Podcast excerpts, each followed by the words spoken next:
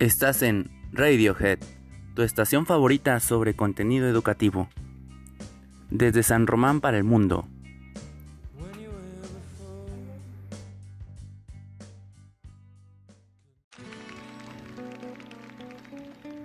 Muy buenas noches, Radio Escuchas.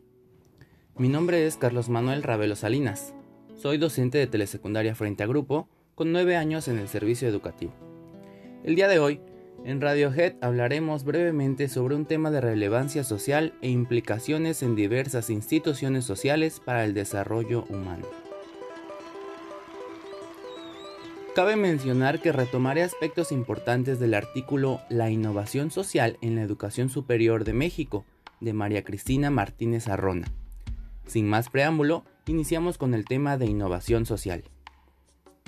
Pues bien, el concepto innovación proviene del latín innovatio, que significa creación, cambio, novedad, mejora o transformación, aunque estas acepciones no son mutuamente excluyentes.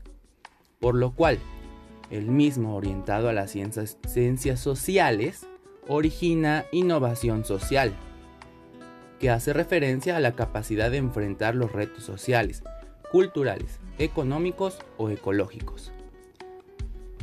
El concepto como tal surge del sector empresarial, sin embargo, desde mi punto de vista, los valores necesarios para su puesta en marcha proceden desde la familia y la escuela como instituciones sociales, principalmente esta última por su papel humanizador. Por su parte, la finalidad de la innovación social es la búsqueda del bien común, de la dignidad y del desarrollo humano. Por tanto, la solidaridad y la subsidiariedad, entendida esta como el apoyo de las sociedades de orden superior a las que tienen menos posibilidades para su desarrollo, representan sus principios fundamentales. A partir de lo anterior, pienso que la innovación social parte desde la ética personal, desde el cuidado del otro, la búsqueda del bienestar colectivo y no solo el personal. Tiene sus cimientos en el sentido de identidad para la sociedad y el entorno, y es la consecución de la puesta en práctica de valores sociales como la empatía, la solidaridad, el respeto, responsabilidad, equidad, tolerancia, justicia y la libertad. Por otra parte, mucho se ha dicho que las causas de que no se dé la innovación social son del tipo estructurales. Sin embargo, considero que la raíz del mal se encuentra en el individualismo, la competición, el egoísmo, así como la idea de sobresalir por encima de los demás.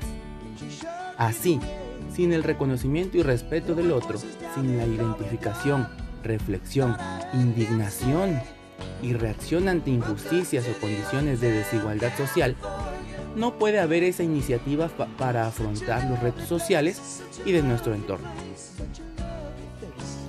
A continuación, daré mi punto de vista sobre la innovación social en nuestro país.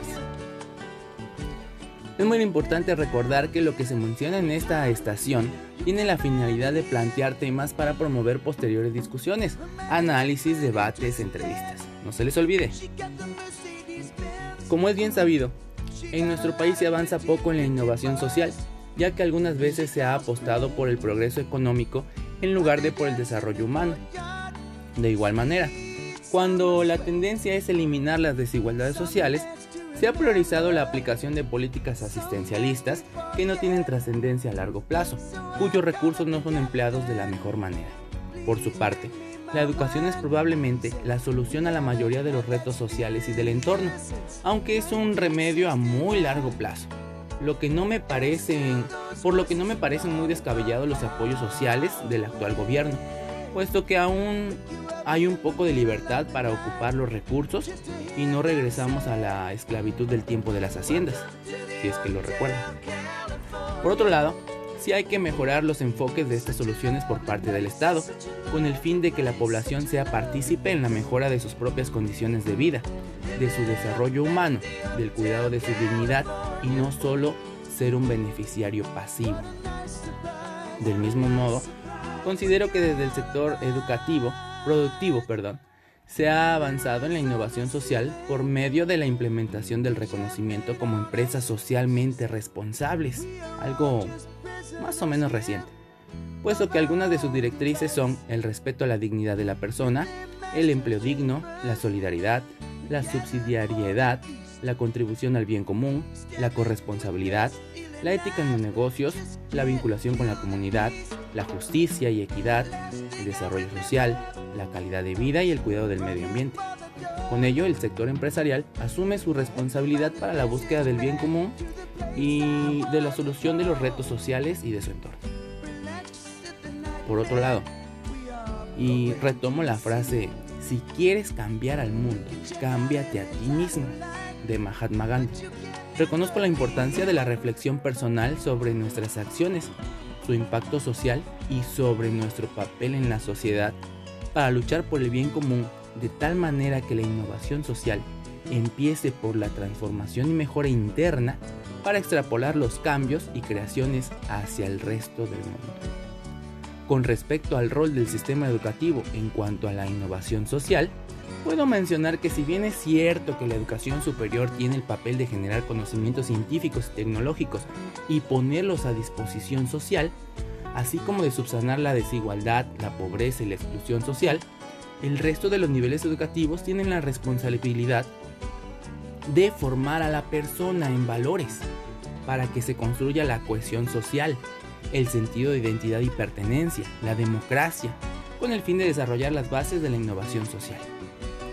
Para terminar, queridos amigos, y concretizando un poco, los profesionales de la educación debemos rescatar la vinculación de la escuela con la comunidad, de la contribución a la mejora de la calidad de vida de la población y del progreso de la sociedad de su contexto inmediato, así como el compromiso y responsabilidad de ser agentes de cambio que reflexionen sobre las necesidades de la comunidad educativa, promuevan acciones de solución y modelen los principios de acción para el desarrollo humano. Bien, es así como termina la emisión de hoy. Me despido de ustedes esperando que el contenido proporcionado genere reflexión por parte de nuestros radioescuchas y que en el siguiente programa tengamos invitados que promuevan el debate y propuestas sobre el tema. Hasta la próxima y muy buenas noches.